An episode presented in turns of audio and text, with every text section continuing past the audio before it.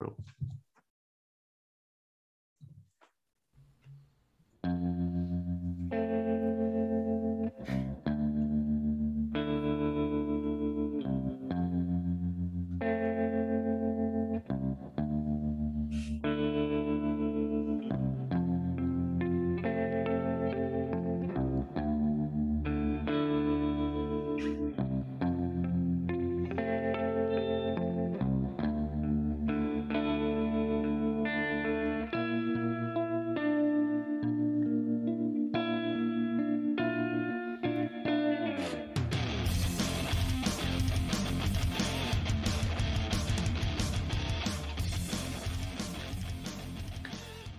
Hey everybody, it's your boy Leaf. I'm sorry.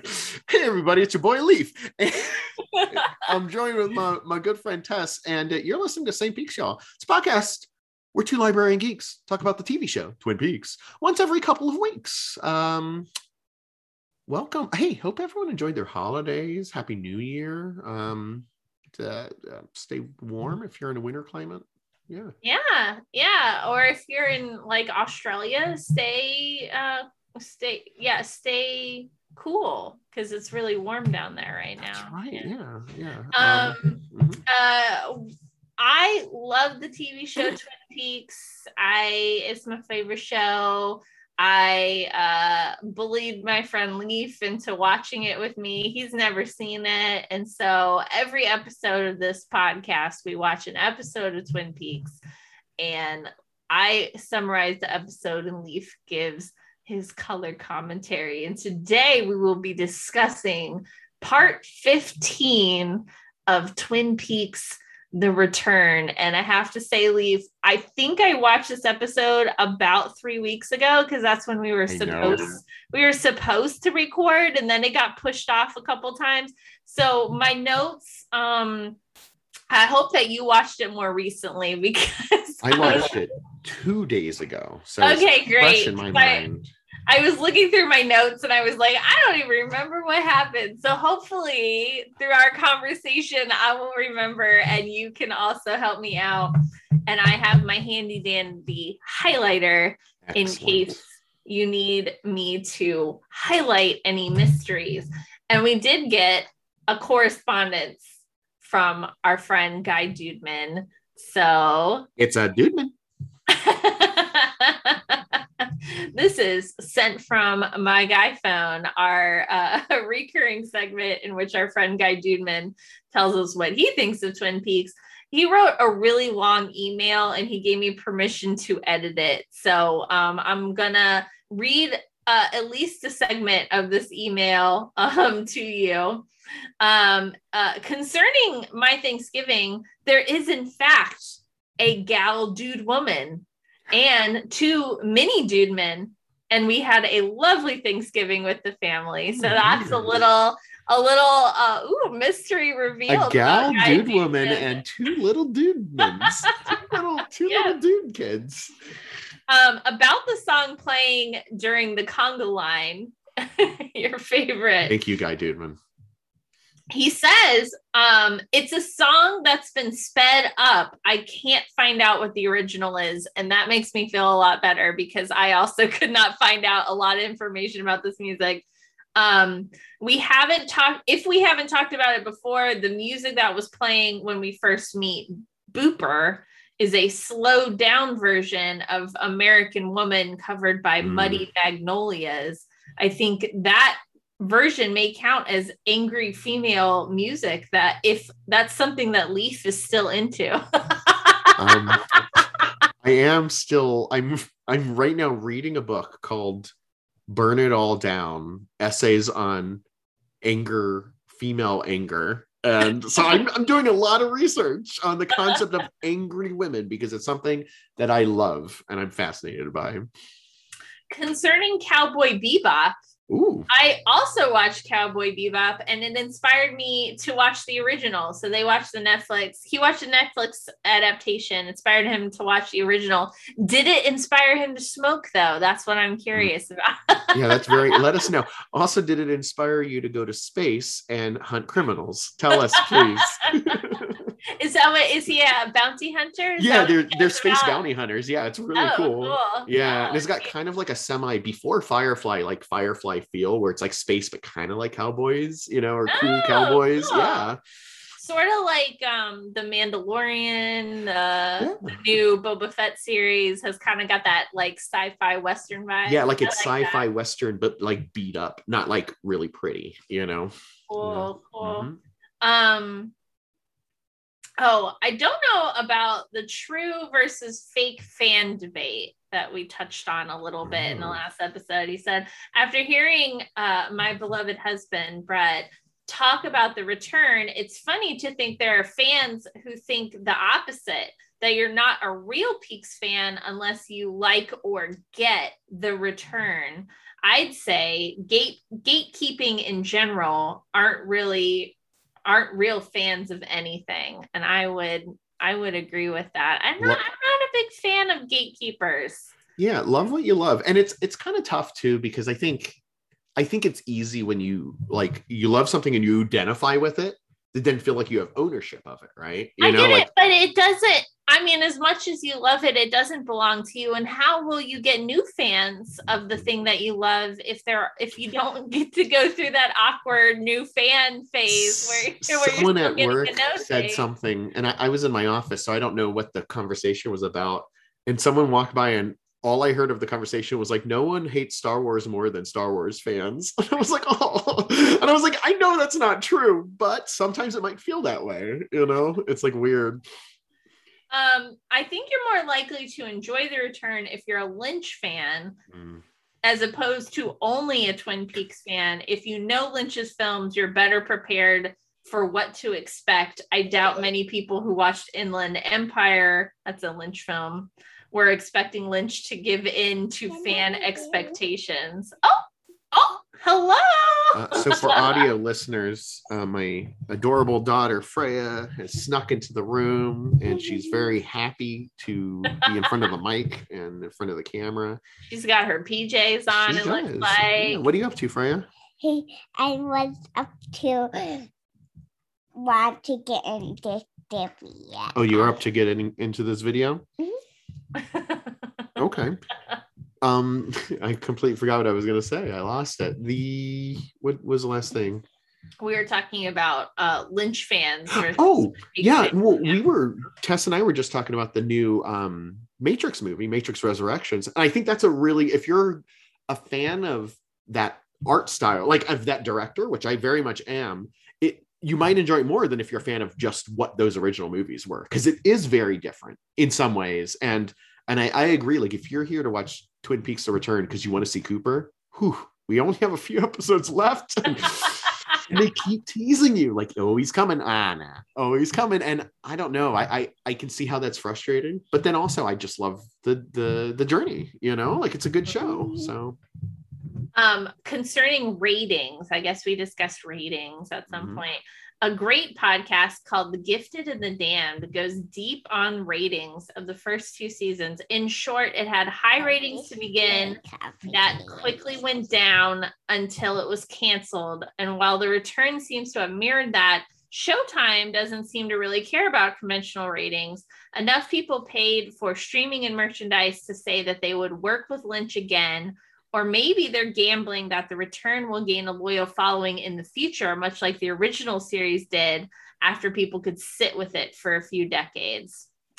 Concerning the idea of no meaning in Lynch's work, I believe that Lynch has been asked this question before Does your work have any meaning? And I believe his stock answer is yes, but he'll never answer any specific questions about the meaning of any of his work. I think Lynch worked multiple meanings into Twin Peaks, layers of story, metaphor, symbolism, and motif that we feel rather than fully understand. So while I believe he does have his own meaning to the return, I think Leaf's idea still holds true. It's so complex that we write the story ourselves. Thanks for another amazing episode sent from my guy phone that has been sent from my guy phone. that is so. First of all, Guy Dudeman, as always, thank you. If listeners would like to send us an email and send us their own from their um, Sent from Person- their human person, person phone, phones. yeah, from your human person phone, um, you can send us an email at same peaks y'all y a l l at gmail.com. That's right. Should we uh should we get into the episode? We should here. Give me one second. Hey, Frey, hmm? you ready to go find mommy? No. Yeah. Here. Bye bye. No. Bye. I gotta do my. I gotta do the show. Okay. Go find mommy. I'm gonna blow you some kisses. I'm watching her go. I'm watching her go. Keep going.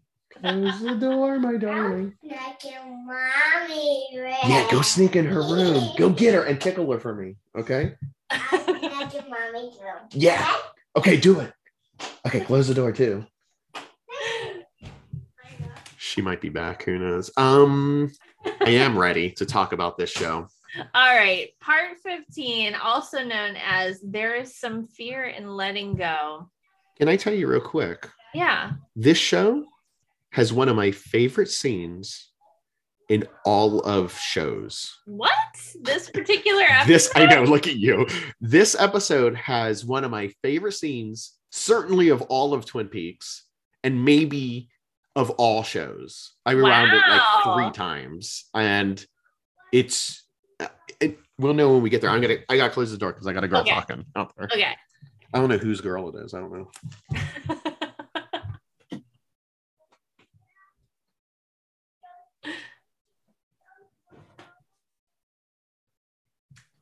and so we open. for for any um listeners that like adorable children you can always see my daughter on uh our episodes are always on youtube if you search for um same team can you hear her Can't hear. she's angry i just heard no bedtime Uh oh.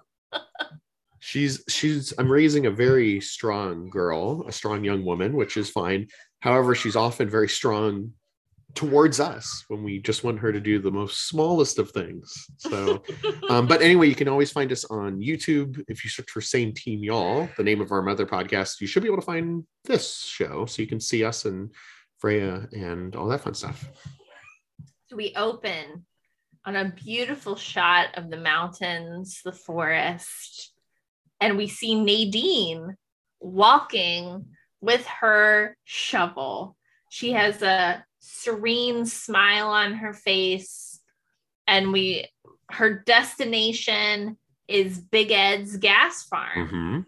And Nadine has come to tell him that she loves him, but she's been a selfish bee. Those are her own words.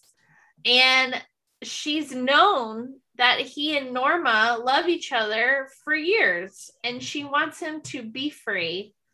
And so she is shoveling herself out of the S, uh, thanks to Dr. Amp slash Dr. Jacoby. And she has freed Ed. And she and she feels great about it. I think Ed keeps trying to tell her, like, are you sure? And she's like, I'm sure. I had to walk all the way here from my curtain store. I had plenty of time to turn around. I, I'm sure this is you need to go be with Norma. It's so interesting because I didn't, I didn't, I don't know why. Even in the last episode, Big Ed was like, "Oh, there's nothing here."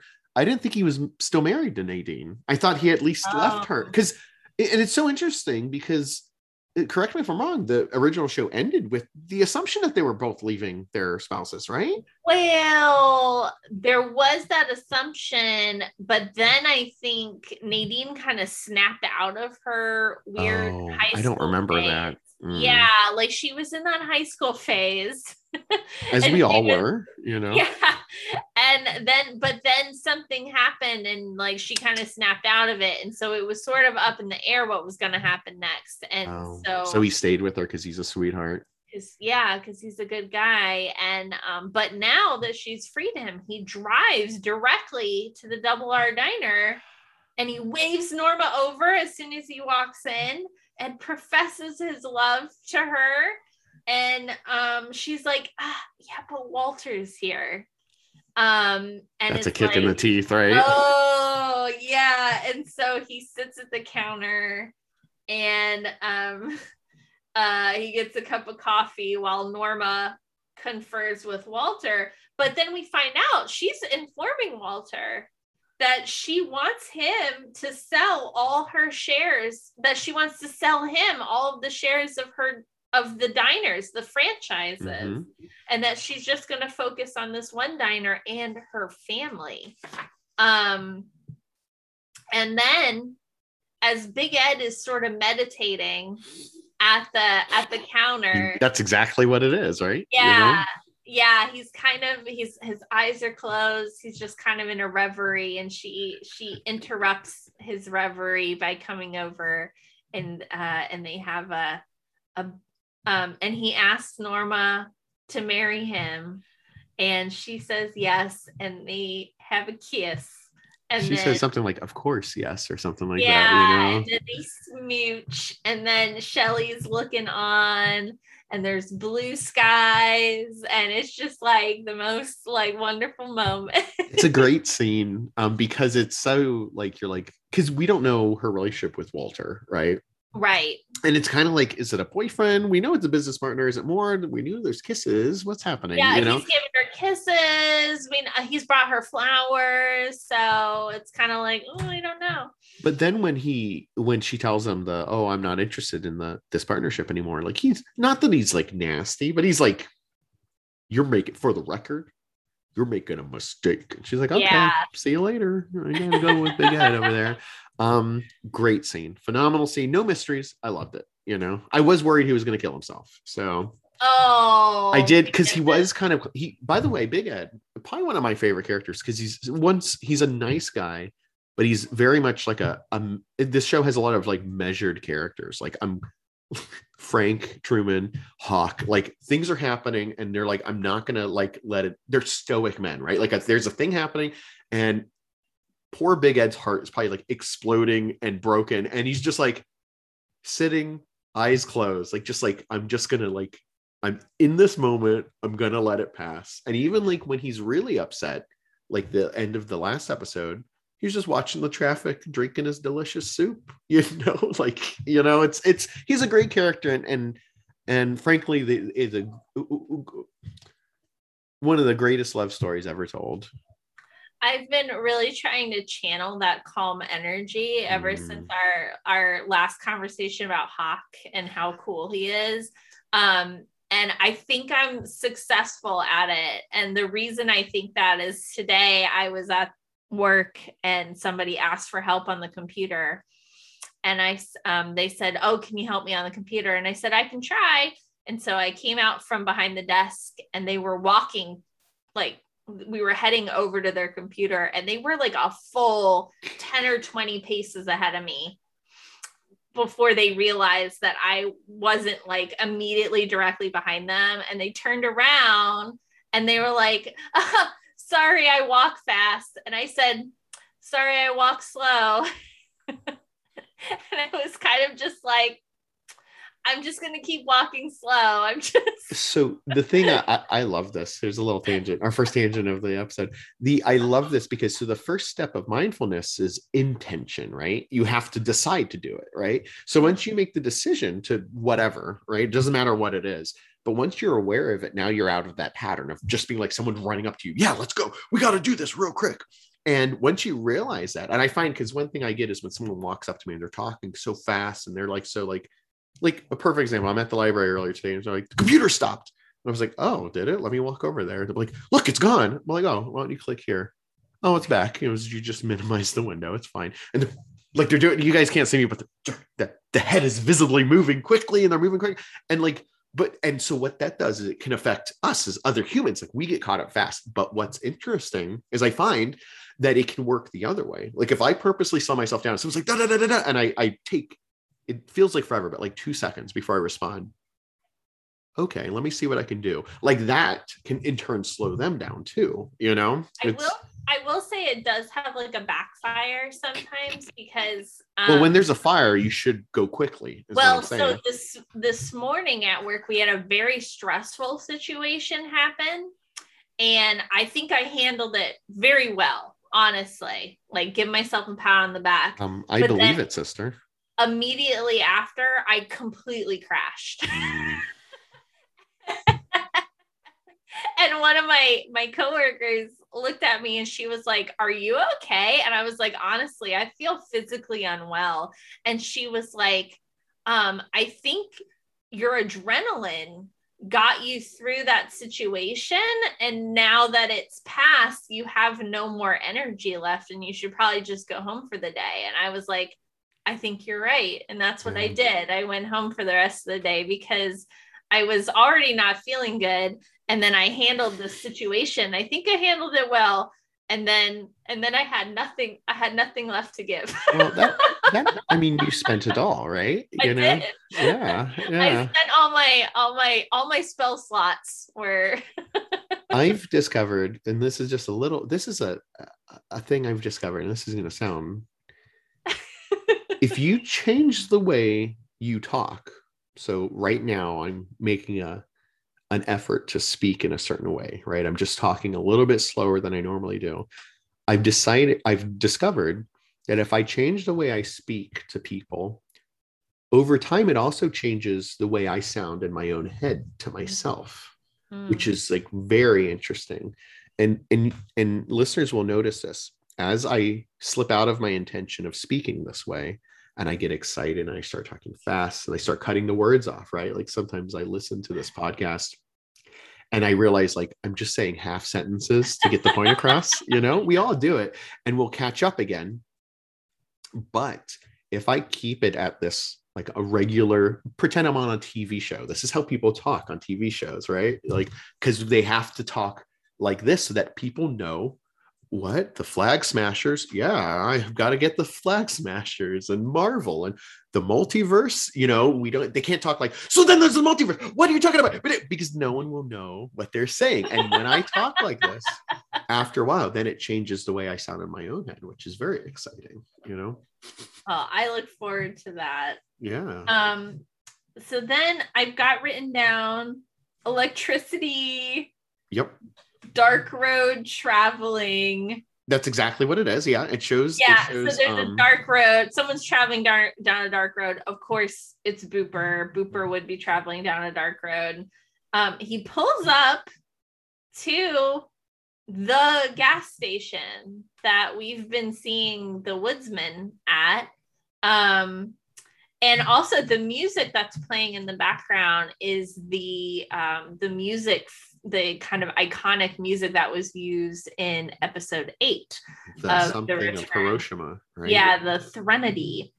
Um, and there are woodsmen there, and he goes upstairs to the room above the convenience store. and he flickers out as he goes up there Yes. And then I believe Guy Dudeman or anybody, correct me if I'm wrong, are they in the room that's in the painting that was in Fire Walk with Me? Do you remember that painting? i assumed it was i mean it looked yeah, like that's that what I got too. we also got a flash of um that guy with the long pointed oh, nose we too did. Yes, we Yeah. did. I got I got that coming up. So Booper informs the woodsman that is in that room that he's looking for PJ, and he's looking for. I've written down PJ, but I realize now that I meant Philip Jeffries. That's I had a who he's looking moment where i had a moment where i was like Wait, who is, is- that another character? he's looking for a Um,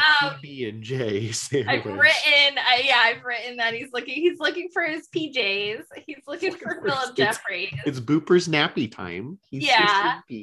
and the woodsman pulls an electric switch and yeah that's when we see the flash of Mm. i believe that character is known as the jumping man the one with the the nose um he's a great character good des- Yeah. good character design and then another woodsman appears to lead him down a dark hallway to another set of stairs and through another doorway into an outdoor space which looks like uh kind of like the like a hotel with like a an outdoor space it, that's what it kind of motel? like a motel exactly yeah, yeah. um and he approaches a door it happens to be room number eight. And then there's a woman who kind of appears behind him because he's trying to get into this door and she informs him that uh, she'll unlock the door and she's speaking backwards like the characters in the red room or the black lodge. Um, he enters the room the lights are flickering and then there's this device that looks like to me it looks like a teapot um kind of it like, looks like um yeah a teapot's a great or Like, or steam coming out of what it are those things if we have any scientists listening what are those things called where it's like a it's like a beaker but then it heats up and it pushes the the steam or liquid through like tubes and stuff? Do you know what i'm talking about? Like i don't know. Oh yeah. It kind you know where it goes and then it's like i'm sure it's going through tubes for a reason. Anyway it looks kind of like that. It's really big. And yeah it is big. It's like well we don't we don't even know like how big it is like i was gonna say it's man size but we don't know like how close it is to booper in this but is it dudeman size is it is it human person size I always measure um my distances by dudemans. They're like, how, how about how long is your new commute to work? It's about fifteen hundred dudesman. 50 it's about five point five dudemans. Actually, it's it's not that Um, long. but i guess this is philip jeffries now this is the new form Mm. that he has taken Or his original form. His Oh true form. yeah, true. Yeah. Um, but basically Booper wants to know why did you send Ray to kill me? Um and um I I have like I said, it's been a while since I've seen this episode, so you'll have to help You are doing great. You're doing phenomenal. Really. because he says, um, he's like, why'd you send Ray to kill me? And he says, What? I called Ray. He's like, Did you call me? He's like, I don't have your number. We used to talk. And then there's a flashback. And the flashback is to the scene that we we've seen in Fire Walk with Me with David Bowie. Um and and so that was in 1989 and then he says, So you are Cooper? And he says, Who is Judy? He wants to know who is Judy. We all do. We all want to know. Unfortunately, we don't want to. We're not going to talk about Judy. yeah. He said, Ask her yourself. And then these numbers appear in the steam. And then he says, You've already met. And then a phone rings. And when Booper picks up the phone, he's transported outside. Um, outside, like back to like he's back to reality, Yeah. right? Yeah. That. It- oh, here you keep going. I got a lot to say about this scene, but I want you to. Do I need to highlight anything? I I wish. Um, I get. I know, right? Uh, go ahead and just highlight the whole scene because there's probably some some some conclusions we can make about it. Um, but here, finish out the the scene, and then I'll. There's a few things I want to say like now, just about the scene that aren't mysteries. Yeah. All right. Well, so he's transported back outside, and who should be there, standing there, but Richard? Mhm. Um, and he's got a gun on him, and he's like, "You're FBI. I know that because I've seen your photo. My mom is Audrey Horne." And this is really weird because so far Richard has been a pretty upstanding character. So yeah, it was um this whole part because Booper does, by the way, Booper's a great villain. And he, he I like characters that exude like power and confidence without needing to be like big people. Mhm. And I don't think Kyle MacLachlan's like a huge dude. You know, he isn't. But he's like, I'm not taking any S. And he does this really cool move where Richard's got a gun on him. And you know, it looks like for all intents and purposes, a gun can hurt Booper until until woodsmen show up and pat him back or whatever happens. But he does this cool move where he like spits and then the spit like catches Richard's attention. He uses that split second to get that gun away from him and he kicks him a couple times, which which by the way, we know he's strong enough to punch a man's face in. So those kicks Yeah. must have hurt. And then he gets Yeah. in, in the car, you know? Yeah, that's what I, I've written down. Booper spits, disarms, assaults. That's the exact. I believe that's called the, the spit and kick move. the spit and kick. They teach that in, in SWAT. And then he tells them, "Don't threaten me again. Get in the car." And then he sends a text, and it's the text that we saw uh, Diane get a couple episodes ago. Las Vegas? Mhm. Question mark. Um, Further and- confirmation that things aren't happening at the same speed. Right, Yeah, right. which is really interesting. and then he drives away and then there's kind of lights and smoke and the that location that they were at kind of dissolves into the darkness out of existence Yeah, the uh, thing I wanted to say is that because I've said a few times already, I think the special effects in the show are stunning. So usually, good. well, well, usually when someone says, "Oh, how are the special effects in that movie?" Right, which I don't think is a conversation we have anymore because a lot of movies have reached a point where it's like no one said, "Oh, but how are the special effects in Endgame?" Because it's kind of assumed that everything will look like what it's supposed to, right? Like honestly the only time that i talk about special effects now are, are if they're noticeably bad Yeah, that's exactly Yeah. right. Like someone will be like, "Oh, that was a bad scene," but no one ever says, "Oh, I forgot that Iron Man isn't really real."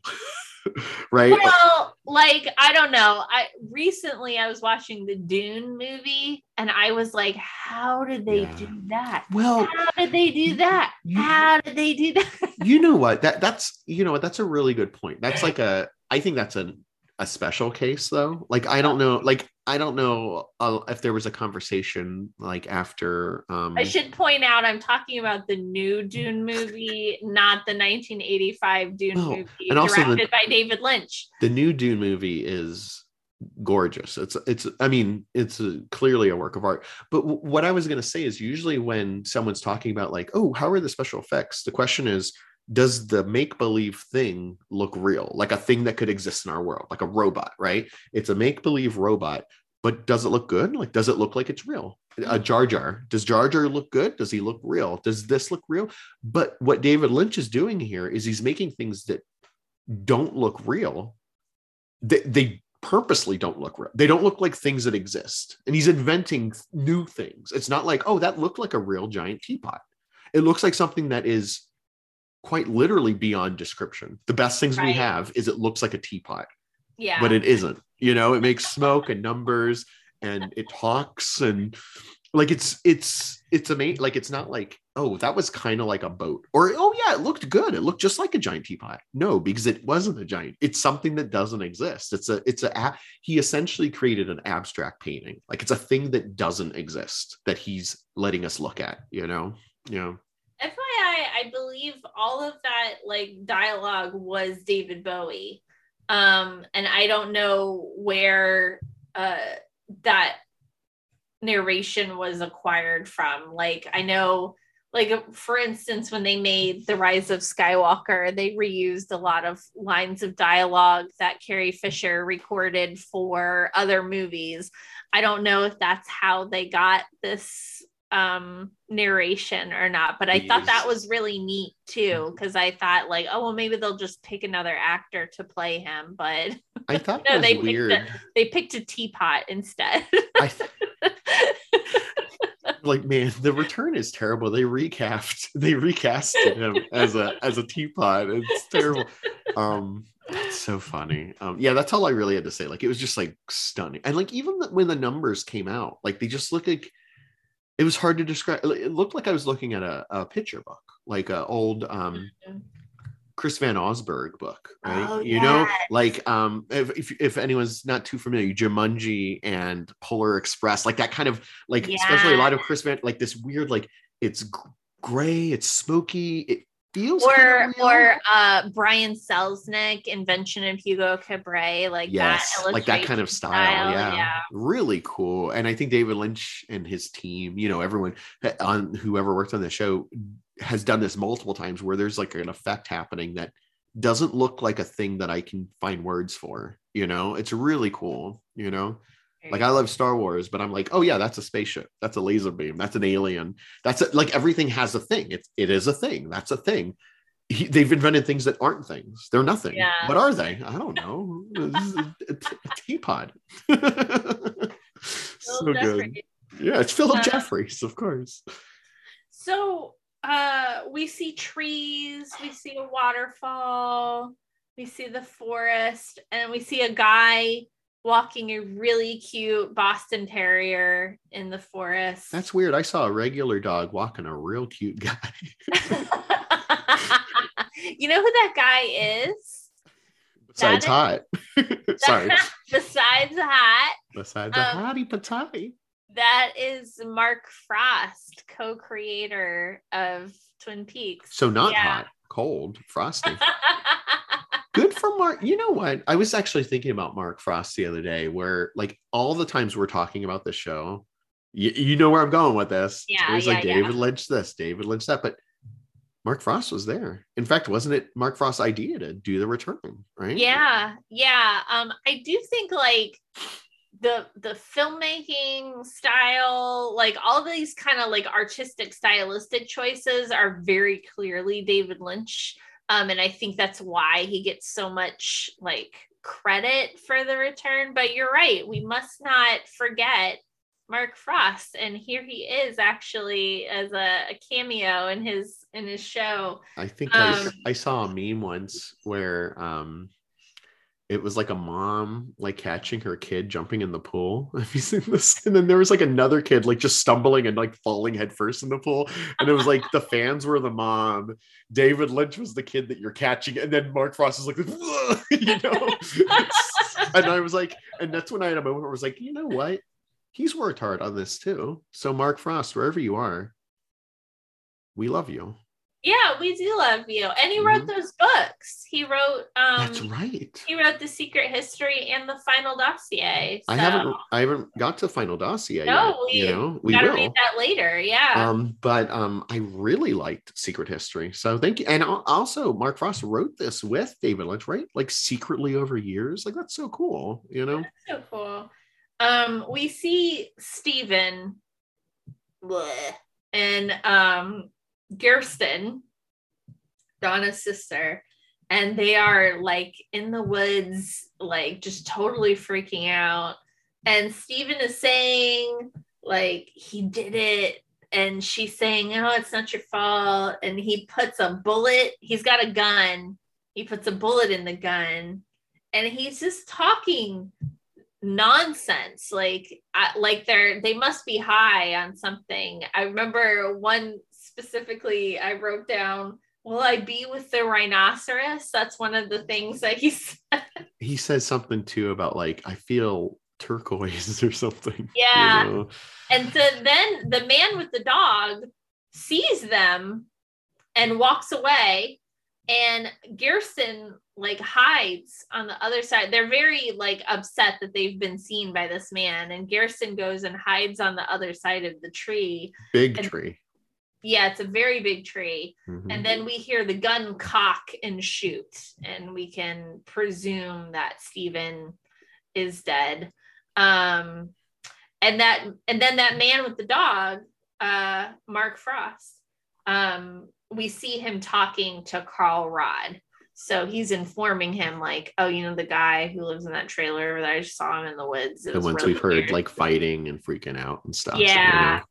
Um, and uh, that's uh, like I said, that is Mark Frost, and he is playing a character. Apparently, in the original series, he also had a cameo as a reporter named Cyril Pons, and this was him uh reliving that character. So this is So that was Cyril- Cyril Pons. yeah, that's this is what Cyril Pons has been up to. He has a really cute Boston Terrier, and I guess he lives in the in the trailer park. And and he's been busy keeping it tight.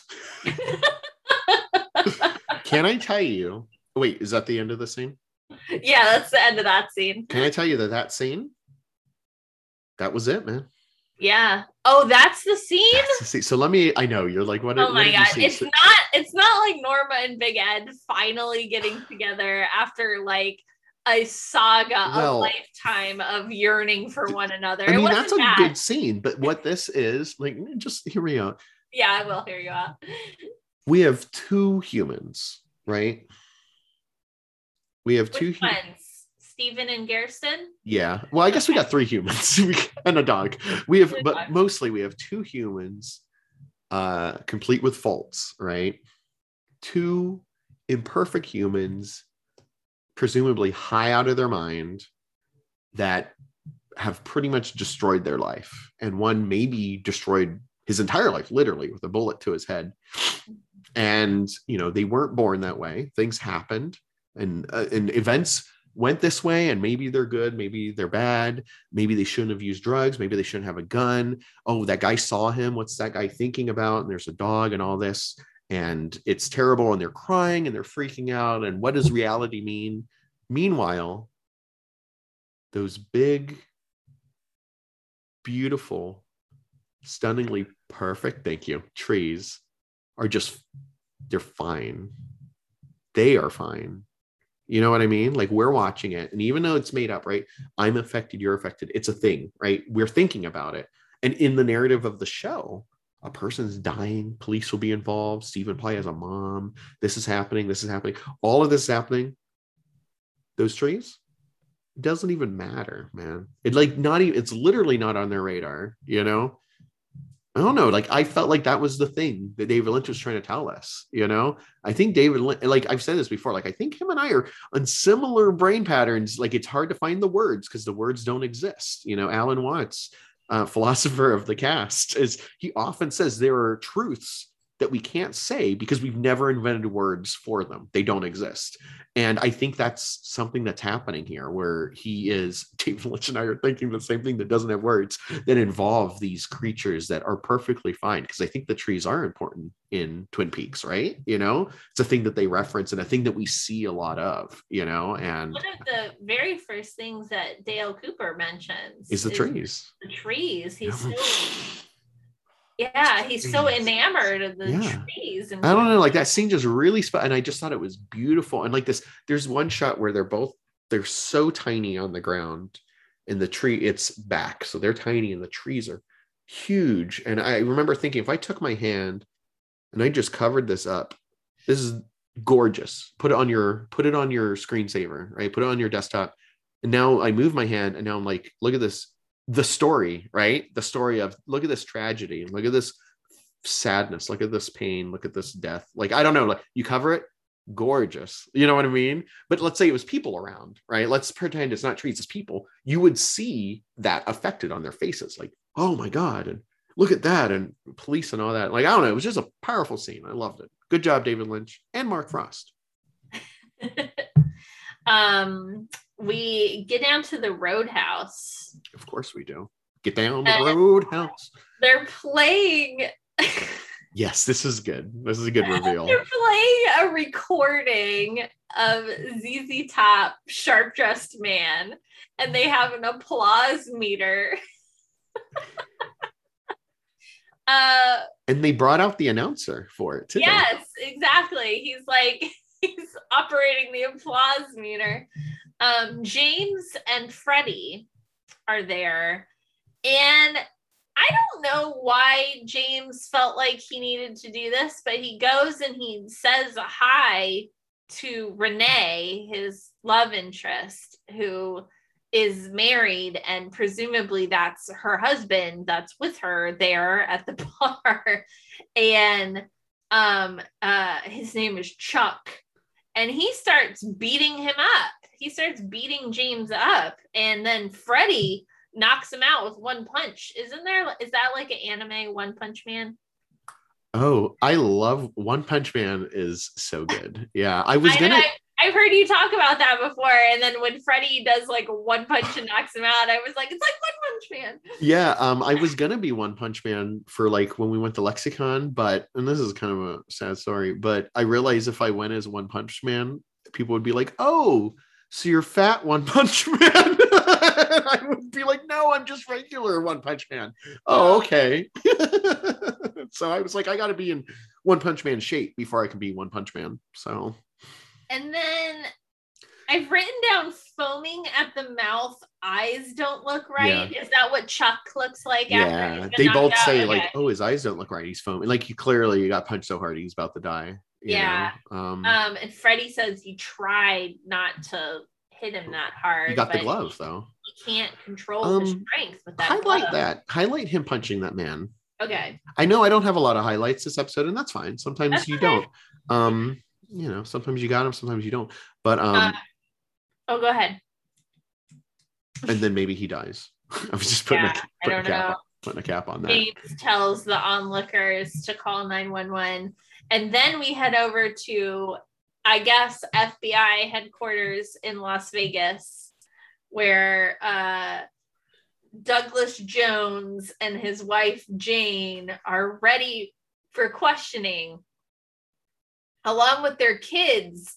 And the guy's like, kids, kids, because he knows that there's only supposed to be one kid. Um, so it's obviously the wrong family. They do not have Dougie and Janie E in custody. Um, That was a weird reveal.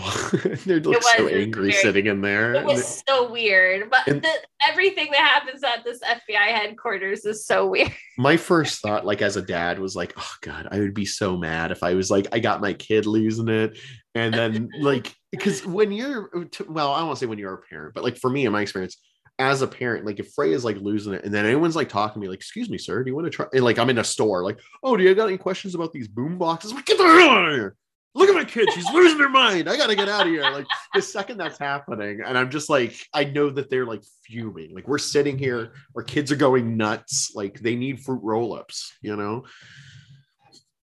Isn't that funny? I think that's like that's like a like a almost like a human instinct to like not acknowledge the like very obvious tr- like trauma Yes. that's happening. uh-huh yeah like at least that's how I feel like at the library we are at least able to acknowledge when a child is screaming and crying and like go up and ask them like is everything okay? Do you need an ice pack? Oh no, we're just losing ourselves. We're just having a meltdown. That's okay. That happens sometimes. you bring up a great point because most places just ignore it. Like some i'll be like i know there've been times amanda and i will be in a grocery store and like i get it. You're trying to be friendly. So you're in the the cashier's like oh how's your day been? and all that. Boop boop. Oh that's great. And frey's like losing it. So you're being friendly. That's fine but now frey's losing it maybe uh boop boop a little faster we gotta get out of here you know what i mean it's like come on like acknowledge what's going yeah, on Yeah, I know. here. Like at least at the library, like our top priority Yes. at that point is to expedite your service at the library. Like, what can I do to get you out of here? Uh, yeah i'll tell you as How can I help you? yeah all parents Seriously. think uh, that's always like priority like okay get me in and out i need to get, look at this kid she's losing it you know yeah yeah Um, uh, another uh, locale in Las Vegas that we get to visit, Mr. Todd's office, and he he calls in Roger to ask if he's heard from Tony, and then they are both both mr shocked, todd and roger are my two favorite characters so i'm really excited about seeing them for the rest of the show. Right, and then they get shot yeah. uh, by Chantal, and she's then she's walking out of the office, she's talking on the phone. And then she hears like this like horrible wheezing noise. And then she's like, I gotta go back and Yes. shoot this guy again. Uh, meanwhile, she's talking to, to um uh Hutch on the phone, I guess it is, and she's like, Yeah, give me French fries with extra ketchup.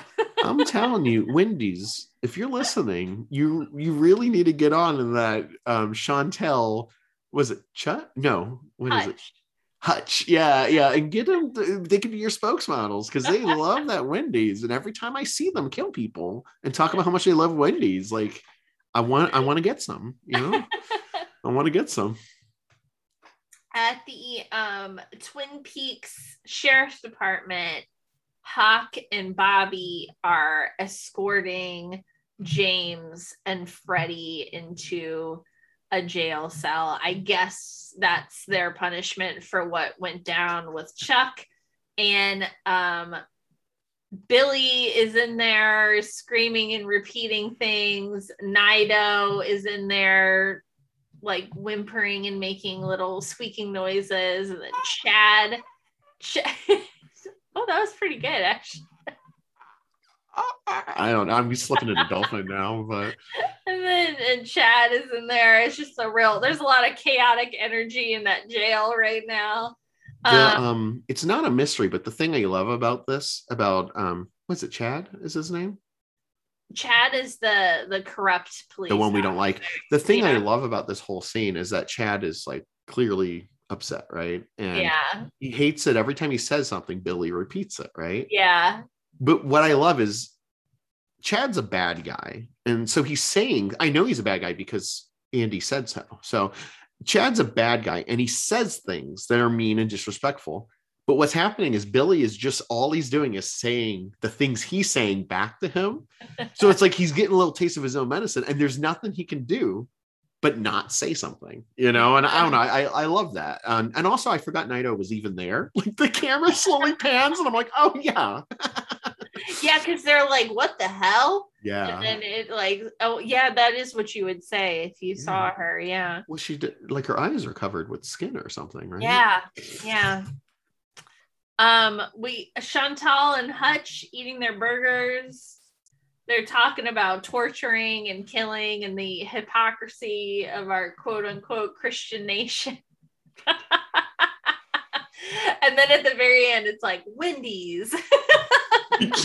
You- really mi- missed opportunity. I really wish I knew like how to make like memes and, and gifs. I, I I'm sure it can't be that hard. I don't know how it works. But anyway, I, I actually for one, I love these. You know how this show feels very different from Twin Peaks, right? I think this one's in a more darker, menacing tone than the original Twin Peaks. Mhm. and we're you, I think you said something like you miss those cozy moments. I think we're getting those cozy moments with Chantal and Hutch. I really do. like they're but it's twisted. Like it's twisted, but I mean they're still sweet. Like they, you know, like I don't know. Like they're I like how you're like, we're getting cozy moments, not Norma and Ed finally getting to be together after all of this time. Well- no, Chantal and Hutch eating their Wendy's, discussing torturing and killing people. That's well, so cozy. I mean, so also wholesome. Big Ed.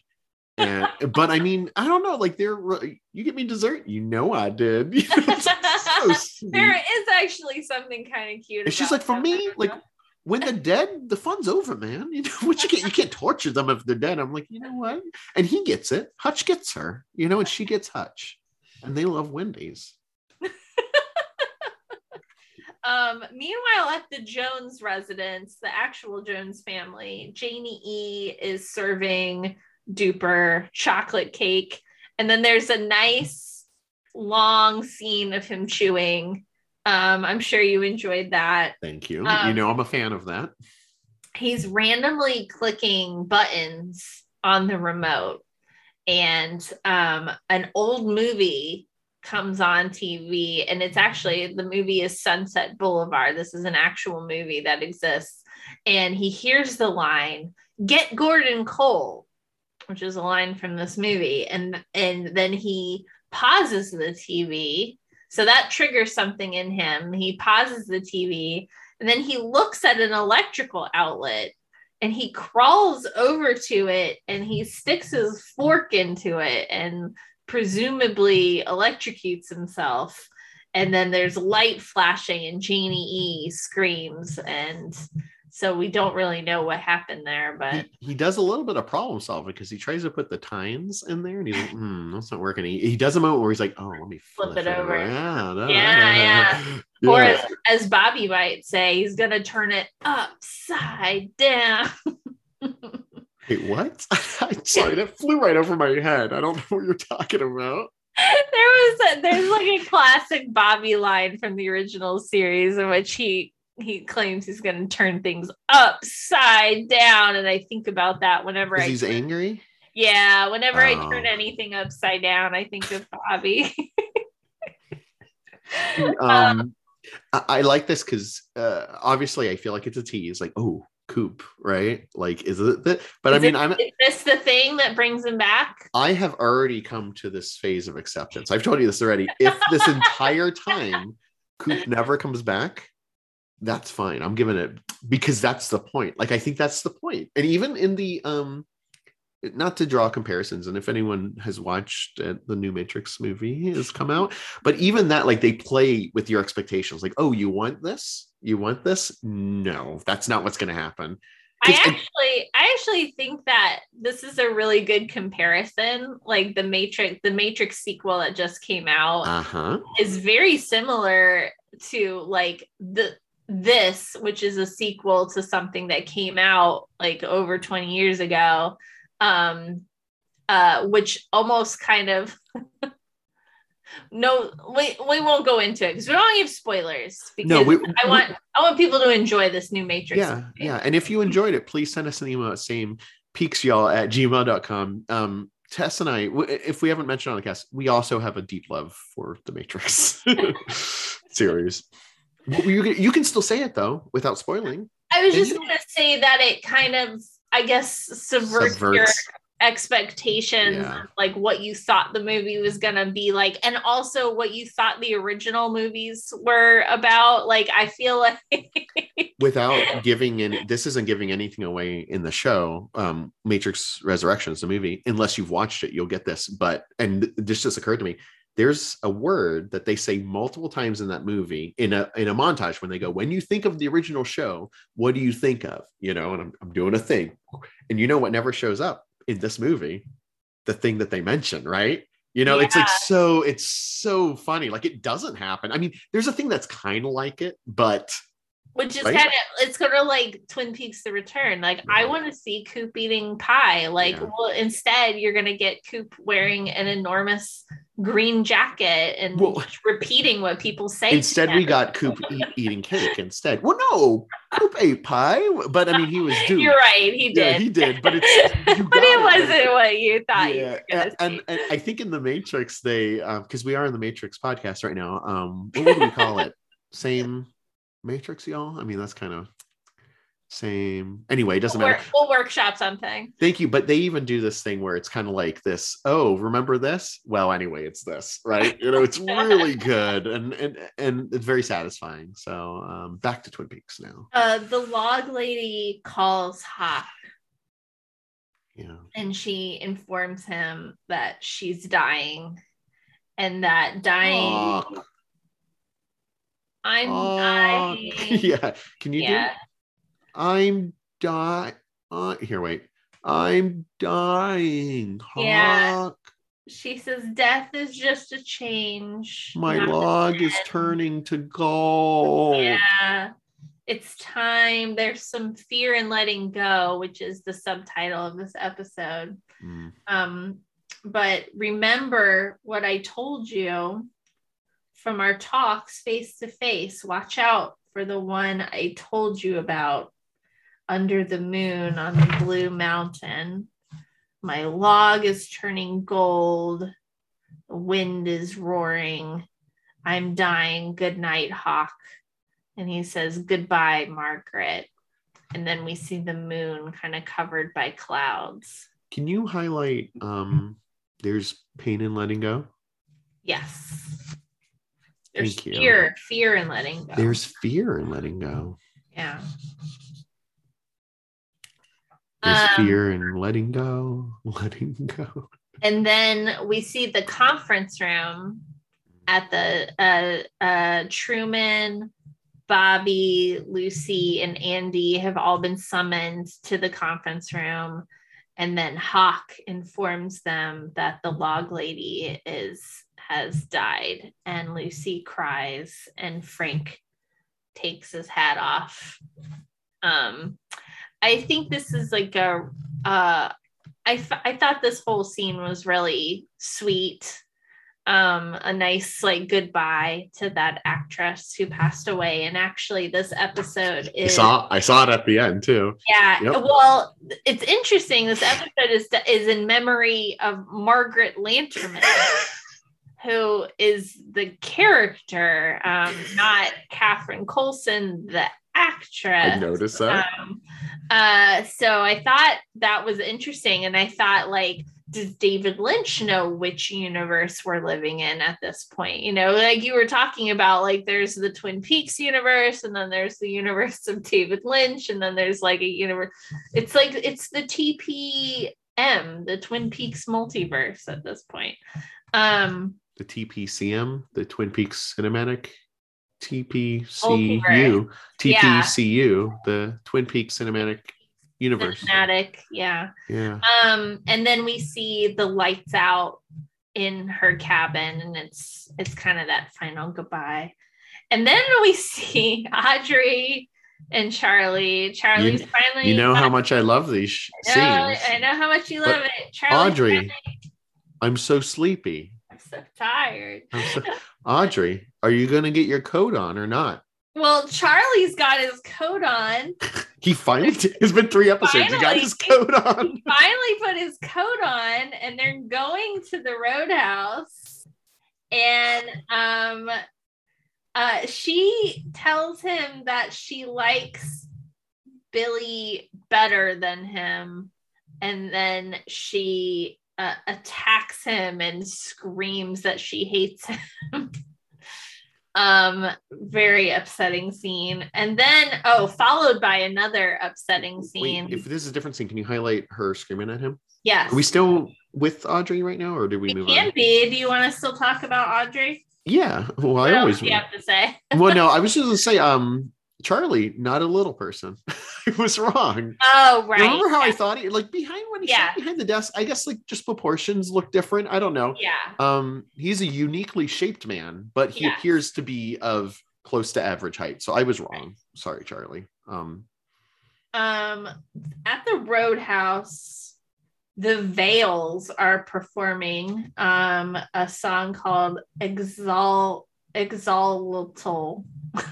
I liked it. It was a cool song. It's a cool song. It's a really Maybe- cool song. Made me think of Halloween for some reason. You know, it's kind of a creepy. Yeah, it's kind of like a little creepy. Well, his his voice almost makes me think of um like the band that plays during Hocus Pocus, like the when he's like, "Hey guys, look, it's the Sanderson sisters. Hey, you get you kids are great." You know, spoiler alert for the original Hocus Pocus, but they they don't realize that they're actually witches. They think, and he's like, "Guys, guys, the Sandersons a hundred years ago."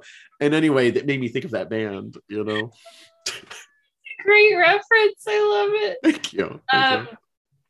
there's a young woman in a booth and she's approached by two older men and they physically remove her from the booth and put her onto the floor and she starts crawling into the crowd. She's crying. She's screaming. And then the credits roll over just over that motel that kind of outdoor space that we saw earlier in the episode. Um and that is the end of the episode. Is it?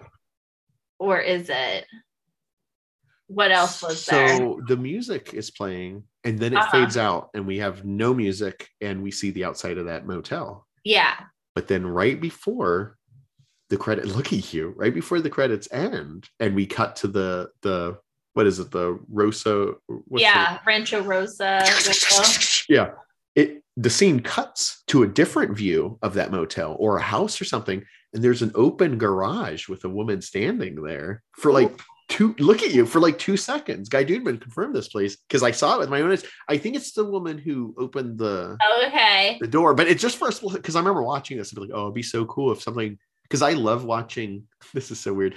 I love watching things in film of like it's a video of something that's not moving because then it's like is it a picture or oh uh-huh. is it a video? And then i like watching it and i'm like oh something moved. So it is a video. And so i was like really watching it. i was like i hope there's something at the end. And just at the very end it cuts to another scene at that same location it looks like and then there's like a, a woman mostly in shadow like in a darkened looks like an open garage or something for just like two seconds, and then it's Santa Rosa. Yeah, it's cool. Yeah. Oh wow! Yeah, I, love. Notice that. Yeah, there's a little, and then Thanos showed up too, and he was like, um, "Can I tell you that this scene where the two guys are standing over this woman, it is, it was." So here's the deal for it's listeners. awful, and you know It's awful. Thank you. Thank it's you. awful, and I I love rewatching the show with you because um, you you have been pointing out throughout the series uh, how you feel like David Lynch has something to say about the relationship between men and women and the kind of patriarchal power structure that most of our society is built on based on this assumption that men are physically stronger than women and so we should be submissive to them. Um, and i don't think i ever picked up on a lot of that message and symbolism. Well, not to brag, but you have once said that I- I've had two very strong um, female friends who I consider very inspirational feminists in their own right tell me that I am the biggest feminist they know because I'm uh, all joking aside, I'm constantly looking at stuff like that. And that's why I'm reading this book about female anger because I'm like, yes, queen, I'm mad too. And it's fine. It's fine. Feel the anger. I told Freya just recently, we're watching a we're watching a TV show on Netflix called Word Party, and Bailey the elephant was sad because he didn't have applesauce. You probably saw the episode too, Tess. And and anyway, they did this whole bit where it was like, we should do a happy dance so you're not sad. And I told Freya, I said, no, Bailey can be sad because he doesn't have applesauce. It's fine. You know what I mean? Like, let him be sad. Look at But you. It's applesauce and like you don't have to be like inconsolable about it like you could be sad for a little bit but then you probably should cheer yourself up There is You- something to there's something to say there's something to be said for self self-soothing like in disappointing situations like finding a way to cope with it I think you're right. In this scenario, though, Bailey wasn't like having a tantrum. Like he was like, "Oh, I'm sad. I don't have." Like he wasn't uncontrollable. He was like, "I'm sad because I don't have applesauce." You know. Um, but I, and I think you're right. There is something about if you feel like you're being hurt by your emotions, like you know, take care of yourself. But I do think it's also detrimental, and I, I know this from experience, to be like, well, I shouldn't be mad, Mhm. right?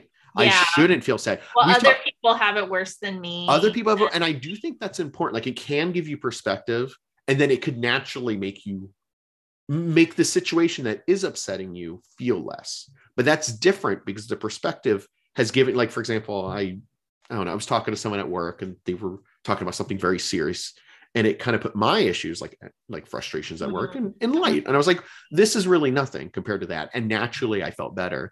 But the flip side is me saying i have no right to be angry. Mm. i have no right you know that's all i'm saying but you're right you should take care of yourself. But all that to say is um yeah so i'm reading this book and it's like it's like no these are moments where i'm mad it's an anthology written by uh, different women and like these are moments where i was told you shouldn't be mad or do you know what you look like when you're mad? or you should do this instead of that and uh anyway this scene was because those guys physically pick her up.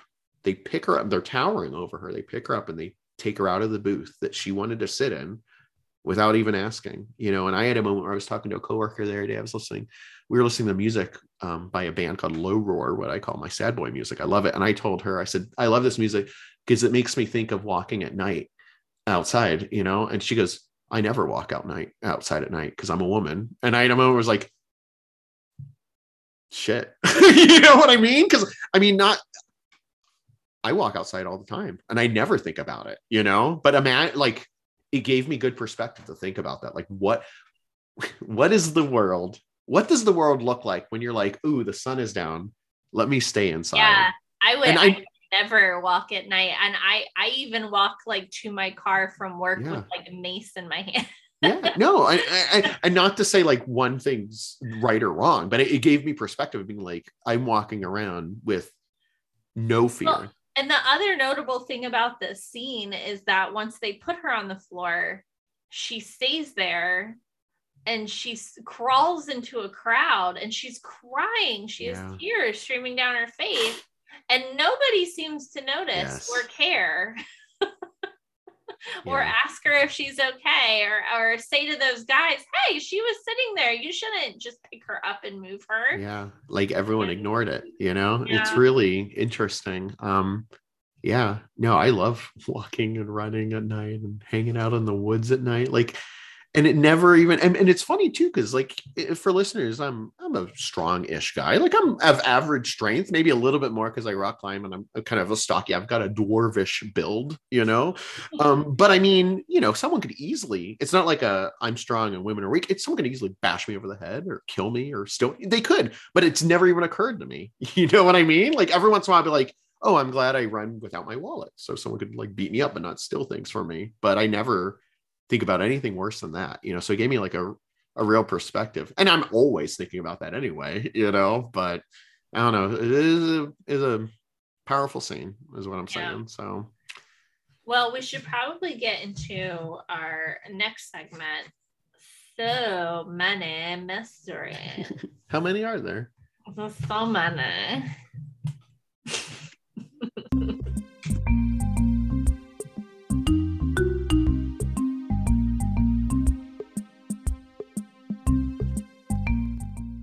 Special thanks to royalty free music for providing Mystery Man. Music by music by Pedro. Nice. Um, the first thing you had me highlight, not a lot of highlights this episode. That's okay. Thank you. First thing you had me highlight was uh Philip Jeffries. yeah. So Just this had is me highlight that whole scene. yeah. How do you highlight that whole scene? So um very nice that we're talking about not talking about Judy. That's very cool. I love it whenever we have a um like we haven't forgotten, right? Like it's not a thing that we forgot. It's still there. I don't know what it means, but we haven't forgotten it. So that's really cool. Um, I just the only thing that I think we can draw a conclusion about, or maybe we can't even do that, is I think Philip Jeffries is the thing, the teapot thing. He is that. And I think Judy is those, she is those numbers. And and I think that's that. I don't think there's a mystery there. I think that's what they are. Now, what does that mean? I don't know. Are you familiar with the Green Lanterns, Tess?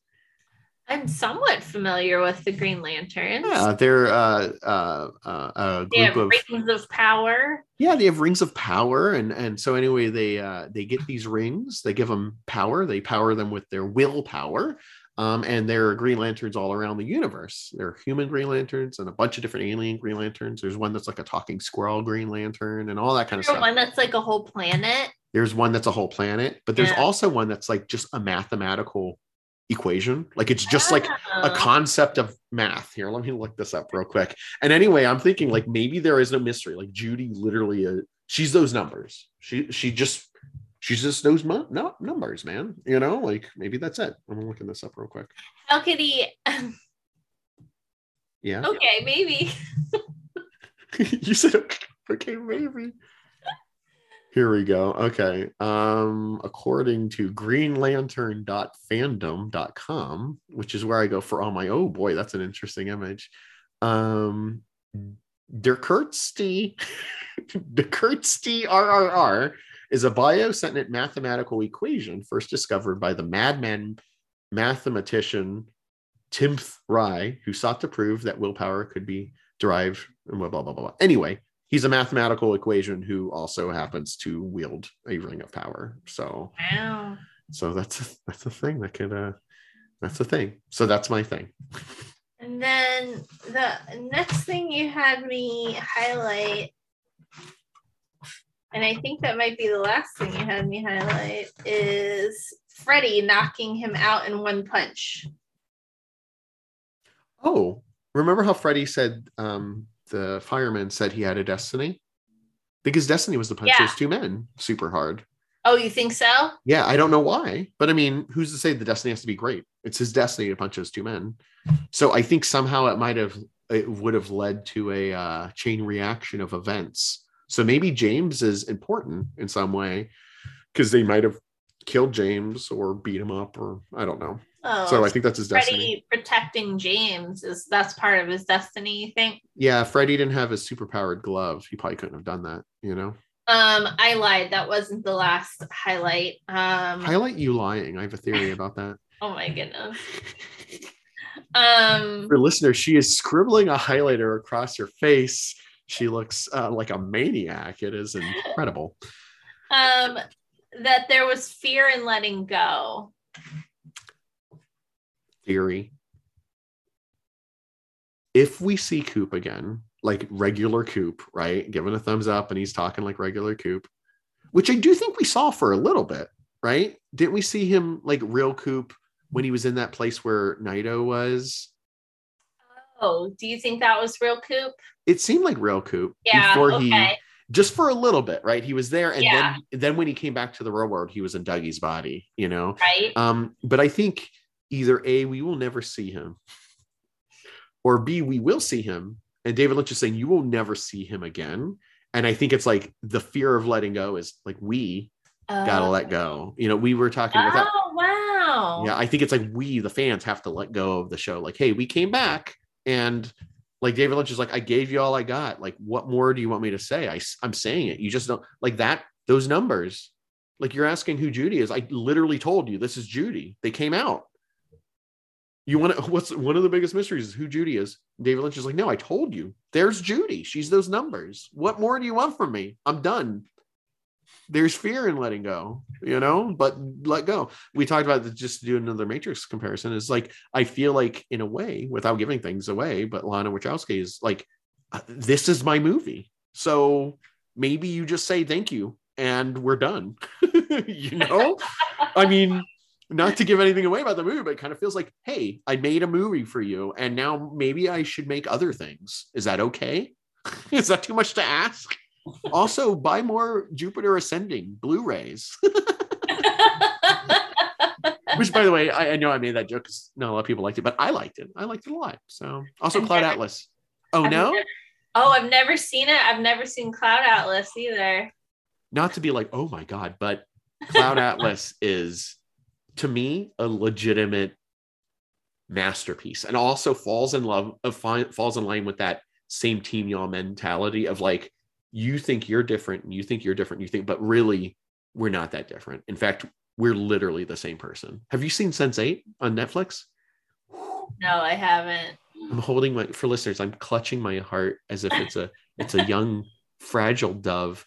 Sense Eight is so that's the TV show on Netflix and by Yeah. Lana Wachowski, and it is so it is it's the same team y'all show of the year where it's Oh, we're we're around the planet and we think that we're separate people, but we are all the same person.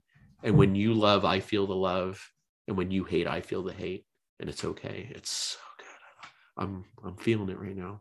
I know. I feel like you're on the verge of tears. I am. I'm an um, emotional man. The Sense Eight is is a very special show. Also, um, three actors from Sense Eight are in Matrix Resurrection. Oh, really? Yeah, three of them. So okay, those are all my mysteries. All right. I highlighted something, but I feel like I might have just highlighted it for fun. I don't know. It if was you you- told me No, it was it was your face because remember I said I had a theory about your lie. You highlighted. I also highlighted. I also highlighted Audrey screaming at Charlie. Oh, I did. You're right. You're right.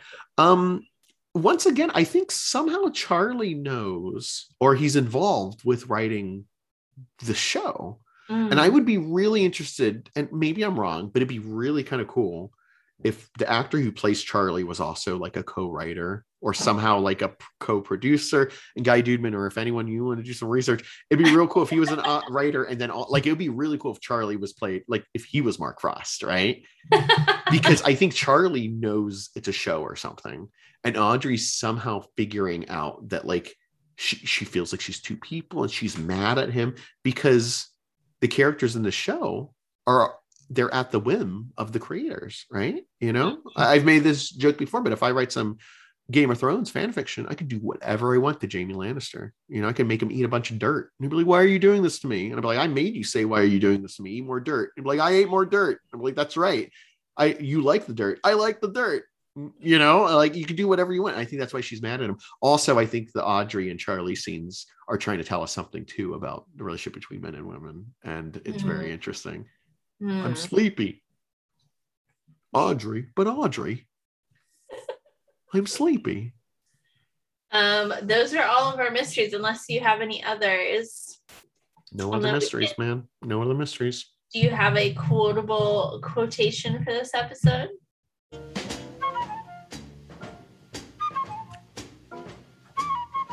Do, do, do, do, do, do, do, do, do, do.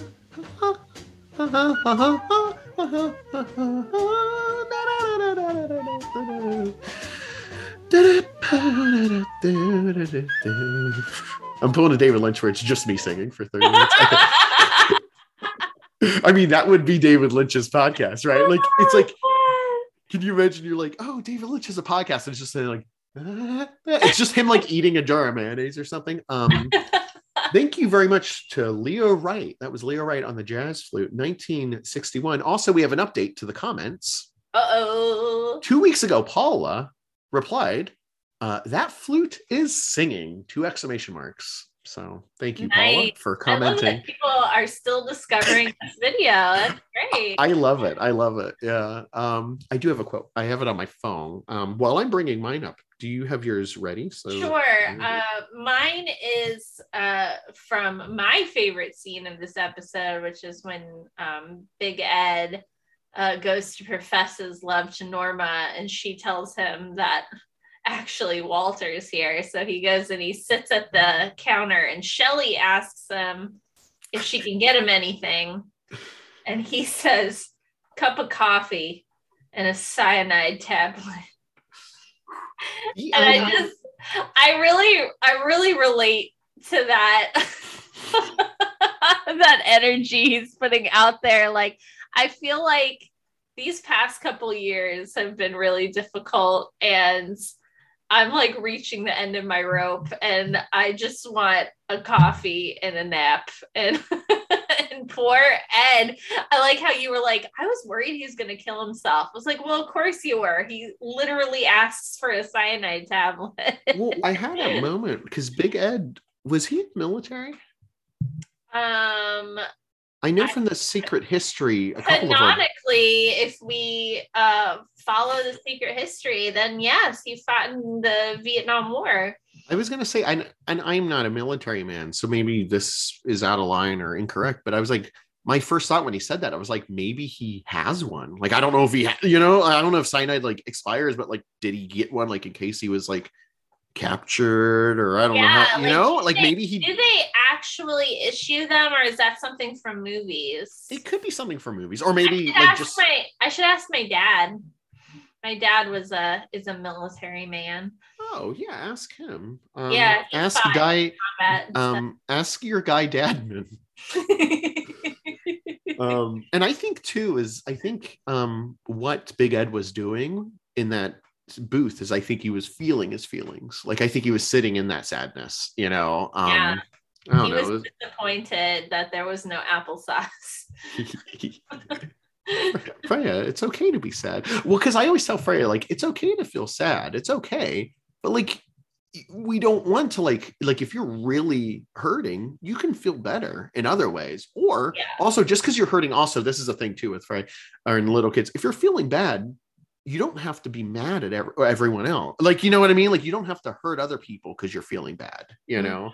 'Cause, you know, yes I my- really, oh. I really, I just want to put out there that I really appreciate your parenting style.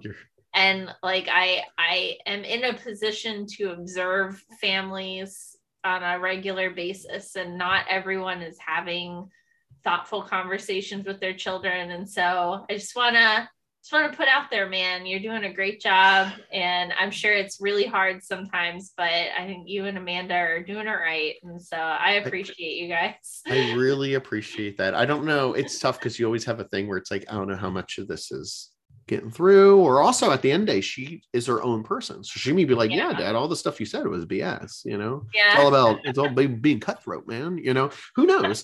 But I mean, I, I try, you know, and every once in a while I think I, I I have a moment where I'm like, oh yeah, I did it because she'll say something, or or a moment where I'm always really proud is and not to hey, no parent shaming. So maybe it was like she had a really bad day, but Amanda and I went to see um, Spider-Man um, No Way Home. Very good movie. I enjoyed it. Um, and at the end, a mom and her two kids left, and um, they left all their garbage behind like you know which is fine because someone comes by and someone does that's their job. I get it. But you also do walk by a garbage can right? You know so it's just two different things. And amanda was like amanda was real upset. She was like no and she went and picked up the garbage and threw it away. And she was talking to like the the um the usher guy who was coming in to clean up. He was like man he's like it happens every day. You know he's like he didn't really care. But like like i'm always really proud like if amanda or frey and i go to the playground and she sees garbage she'll pick it up and put it in the garbage can she'll be like oh i found garbage. I'm like good job. Because i not to be like that guy but i do it too. Like if i'm walking if i get out of the car and i'm walking to let's say wawa's from the gas station chances are i'm going to walk by garbage and you're not going to believe this chances are i'm going to walk by a garbage can. So i'm not even going out of my way to pick up the garbage. Not that everyone should but i'm just saying that's the thing i do. Anyway thank you here's my quote Yeah, go ahead, sir. My uh, quote comes from our um, the most uh, romantic person on the entire show, um, Chantal. It is um, where did it go? Oh, yep, one down, one to go. Yeah, French fries and ketchup. So funny. She was so excited about getting some. Uh, win- she just like killed two people in cold blood. She's just like, yeah, French fries. yeah, French fries and ketchup. Like, and also here's the deal: the wisdom of Chantal. It's the small things in life too. Like, I mean, how many times do I eat ketchup? And I'm like, oh yeah, that's ketchup. I barely even noticed it. I'm looking at something, else. Yeah, but Chantal, she knows she likes ketchup, and she excited about that ketchup with her yeah. beautiful partner. She's actually she's quite mindful, actually, She knows she likes Cheetos, so. And and torturing people. well, I was gonna say that line that Booper says that makes us want to throw up, and she's always something. look, look at you. Now, that scene was Uh anyway, who's your MVP for this episode?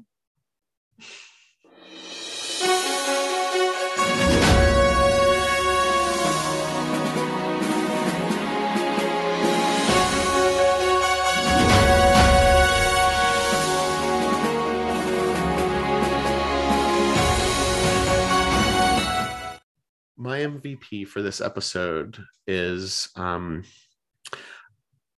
that's actually a good question. I think my MVP it- it's close to being a tie between here. Wait, no, no, I'm not going to do a tie. Let me just decide. Give me one second. I think it might be Booper. I liked Booper in this episode. Okay. My oh go ahead. No, I was just gonna say I just really like that whole scene when we went to the room, and I don't know. I, Richard's not a great guy, so it was nice to see someone beat him up. So Yeah, that's true. That's true. He went on a real journey in this episode. yeah, yeah. Um, my MVP is Norma. Um, I Why like did that- did they do something special in this episode? Well, I like that she decides to prioritize her Twin Peaks family Mm, over the potential riches that she she could gain from investing in all of these franchises. She decides to let it all go and focus on her her family there in Twin Peaks, Twin Peaks, which um includes Big Ed and now they can finally be together after all of this time and that made me really happy and so I really uh I give it up to Norma because that was a big choice to make. You know, she's lived this long without Big Ed and she's doing fine for herself. So, um, but I think she knows that she'll be truly happy as his wife. And so she she lets that go so that she can just stay in Twin Peaks with Big Ed. And there's something really sweet about that. it's interesting because because it was I I left the original series thinking that they were together, right? Like you're right, like it was kind of up in the air, and I figured he was like, "Well, I'm this far, let me end up with her," and he didn't. And so once like David Lynch plays with our and Mark Frost plays with our expect our expectations, right? To be like, oh, they're because you think they're together, and then Big Ed's like, nah, there's nothing here, brother. That's ancient history. And then you're like, ah, but then we got it, right? Right. So right. so maybe because he's doing the same thing with Cooper, right? Like, oh, is Cooper back? No, he isn't. No, he isn't. So maybe when Cooper comes back, it's going to be like, because it's only going to be, let's say Cooper comes back the next episode. What do we got? Three or four? Right? We have Four, three. we have three more episodes. Yeah. So even assuming he comes back immediately, like the show starts and he's like, I'm back. Like he looks into the camera and he's like, Did you miss me? You thought I was going to stay duper forever, but now I'm back. We still only have three episodes with him. and so they would have to be the Cooperist, Cooperist things of all time. But maybe it'll happen. And it, it completely different situation, but the same thing kind of happened with minor spoilers for Last Jedi with Luke Skywalker, where you you're constantly as as viewers, we're like, when when is he gonna be like Luke? And he's like, Luke is sad and Luke is negative and Luke is which actually I love it. But then it's like by the end, I feel like you get the Luke moment. Like, oh, he did the Luke thing, you know? He's a master. You look at your face. I think so anyway, you know. I, I go back and forth. Not that this is the the, the talk about it. It's not okay. that this is the Star Wars cast, but I mean, in a way, it's very similar actually to Twin Peaks: The Return because it's an, it's again, it's another IP that they brought back after twenty something years, and it subverted your expectations of what you thought you were going to experience. Which I enjoy. I, I like Um, that, you know. well specifically to luke skywalker i think when i when i first experienced last jedi i was like yeah that is what would happen to him after all that time and after all that failure. He would internalize that and he would kind of go to that dark place and become that negative person. And and but then he would kind of pull it out and be the hero at the end because that's who he is. He's luke skywalker. He's a hero. But i will say i kind of go back and forth on it because I recently like rewatched the original trilogy and I was like, wait a second. like Luke's whole thing is about like believing in the redemption of Anakin, of his father, who is like the most evil dude in the universe. And he's like, no, there's still light in him. I'm going to turn my father. He's going to be my dad again. We're going to be a happy family. I believe in him he's not the Stark person. I believe in him. And but the last the last Jedi, he's like, no, Kylo Ren, don't even bother with him. Like, yeah. and I'm like, ooh, that's your nephew. Like, oh, like you believe that Darth Vader could be turned, but Kylo Ren, forget about it. It's I mean, you- that is interesting because you're absolutely right. But because he was right. Because Darth Vader did redeem him. Like Anakin did redeem himself. And and and Kylo did too. Well, yeah, but Luke wasn't even around to see that, or was? Yeah. I mean, I guess he, you know, he's In one with way, the force. but he's yeah. one with the force now. So yeah, I guess he did get to I don't know. it. I, I think though, I think the important distinction is, and I, I completely get it, but I mean, I think totally turn me around on it. I'd love no, to. no, there's no turning around. I'm, hey, it's not my job. You feel the way, be sad about the applesauce. It's fine. But I'm just saying, to me, the, the difference is, is that it wasn't that Luke, he didn't try to kill Kylo, right? He went in there and because I just recently rewatched the um the sequel trilogy, and he says when he he fesses up, he goes, "Okay, so here's the truth, Rey." He goes, "For a second, remember he says for a second I turn my lightsaber on and then I decided not to. Like he was like Mhm. for a fleeting second. Now I would argue, like I I agree that he he did decide not to kill his dad, right? But he had his lightsaber out for more than a second against his dad, even after he knew it was his dad, right? yeah, You're crossing light beams. And don't get me wrong, like he decided not to kill his dad. I would argue he also decided not to kill his nephew, right? He didn't try to. He held it and he was caught in a second of indecision, you know? I don't think it's the same thing. I don't think he was like and also I think that Kylo and Rey are both vastly more powerful than I would well, maybe not Luke. Well, I would say I think definitely Kylo's just his raw power. I know. I Come at me, bro. come at me, bro. this makes me this makes me laugh because um I'm one of my favorite one of my hobbies is um waiting until my husband wakes up like the moment that he wakes up and Mhm. asking him like a very thought-provoking question like Uh-huh. as soon as he wakes up and the other day he woke up he turned around he sleepily opened his eyes and I said do you think that Luke Skywalker is the greatest Jedi that ever lived he said no and I said do you think it's Yoda and he said no And I said, Well, who do you think it is? Do you think it's the, the dyad of Rey and Kylo? He's like, No. I said, Who do you think it is? And he's like, I think it's probably someone we never even heard of, was the best Jedi of it. I said, But they didn't make movies about them. So I don't know why you think that. It's- it's- it's in the fan fiction I'm writing. I'm writing the best.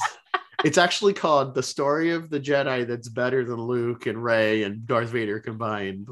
The story. I gotta tell you, this is a good. This is a positive Brett episode. Oh, well, actually, we weren't re- we weren't recording when you told me all Brett's thoughts about the Matrix, but Brett is a very he's a very um Brett is a very intelligent and uniquely pers- has a unique perspective of the world that I very much appreciate. You know, yeah. and sometimes I think he he um has an opinion of a, a movie or a thing or a thing in the world that isn't the same I have, but I always see that I'm like, oh, I see where you're coming from, of course, you know, and that's I he's you know what he's a keeper, he's a good guy.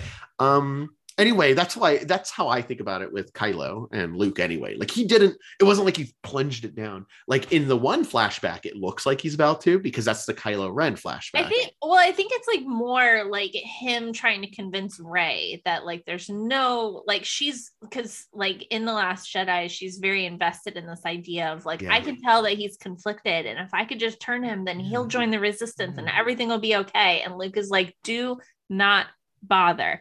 And I'm like, why is Luke? Oh, I see. Yeah. Yeah, like Well, like, okay. So that so that's a different that's a different thing. Um Yeah. So this is okay. Once again, not changing any opinions, but this is the way I look at it.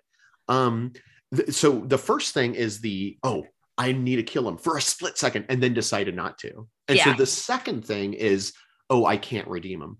Kylo literally killed his students and burned his school to the ground. And those students wouldn't have been there if it wasn't for Luke. Like think of it that way. Like I by the way, yeah. can we can we briefly discuss that if That shirtless scene, of course, he looked good.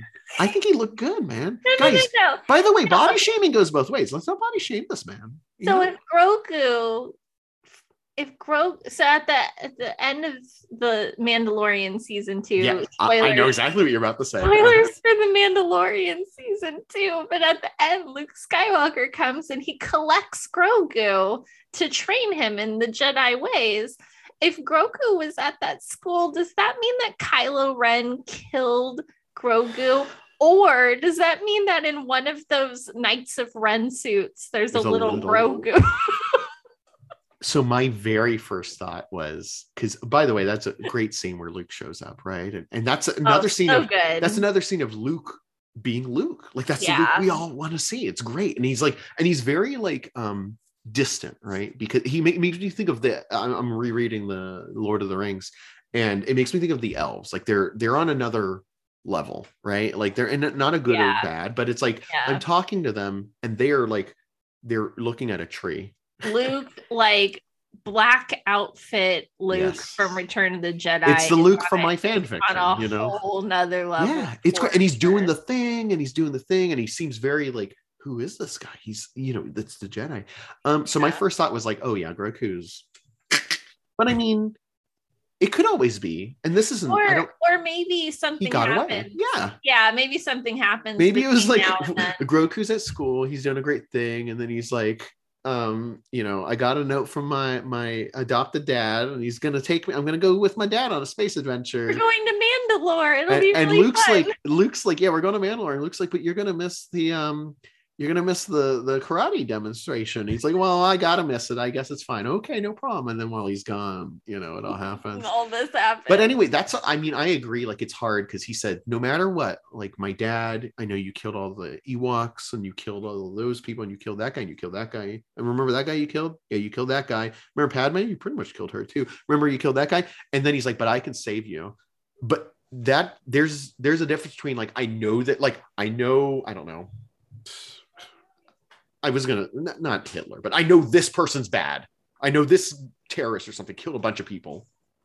He didn't kill anyone I know right? You know? So it's like it's not to be like that changes but it's different than like this person came and killed all my friends or killed people I'm in charge of or people well, I mean, Brett, Brett used no that's okay no, he says to me, he was like, you know, um, Hitler just wanted to be an artist. If someone had told him that his art was good, maybe he wouldn't have killed six million people. Well, well, all joking aside, I mean, like that's hard, but I mean, we don't know the repercussions, right? yeah. Or maybe if someone said your art was good, he would still find like another way to be. Yeah, that's know? true. Or if it wasn't him, maybe it would be someone else. You know, it's as as Chirrut Imwe would say, uh uh it all is as the force wills it. yeah. So Or also in um, was it Loki? I get all my shows mixed up. Aren't is, what's the um? Oh, did you watch the um the What If show? yeah, I did catch Did up. you? Did you catch up? So one of my favorite ones is the one with Doctor Strange. What if Doctor Strange's heart gets broken? And by the way, have you? Oh, have you seen um uh No Way Home? No, I haven't watched it yet. I've heard that it ties into that what if episode. anyway because then they they talk about um what what do they say? Unchangeable events. Like it's this his you know girlfriend or whatever dying. It, it- you ha- it has to happen no matter what. So maybe like it's sad the hitler thing. Anyway we go in on a whole thing. How many fish in a percolator would you give this episode tess?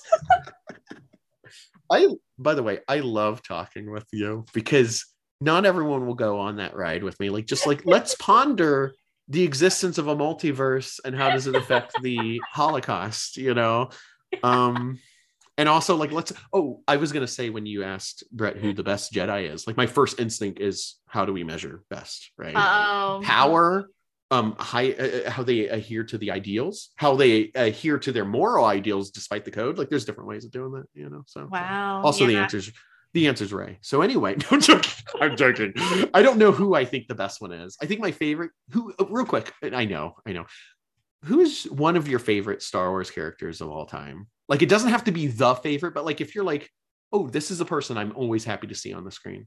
Well, honestly, I would say one of my favorite Star Wars characters is Luke because I loved that embodiment of hope yeah. that that he um exhibited just like that that kind of like everyone is telling you that this that this guy that this isn't right this can't be you should just give up like this person's the enemy like and he's just like no i have hope that that this is going to turn around and you know he's going to turn around and i'm going to you know like and and just that like this this poor kid who grew up on this farm and he he hated it.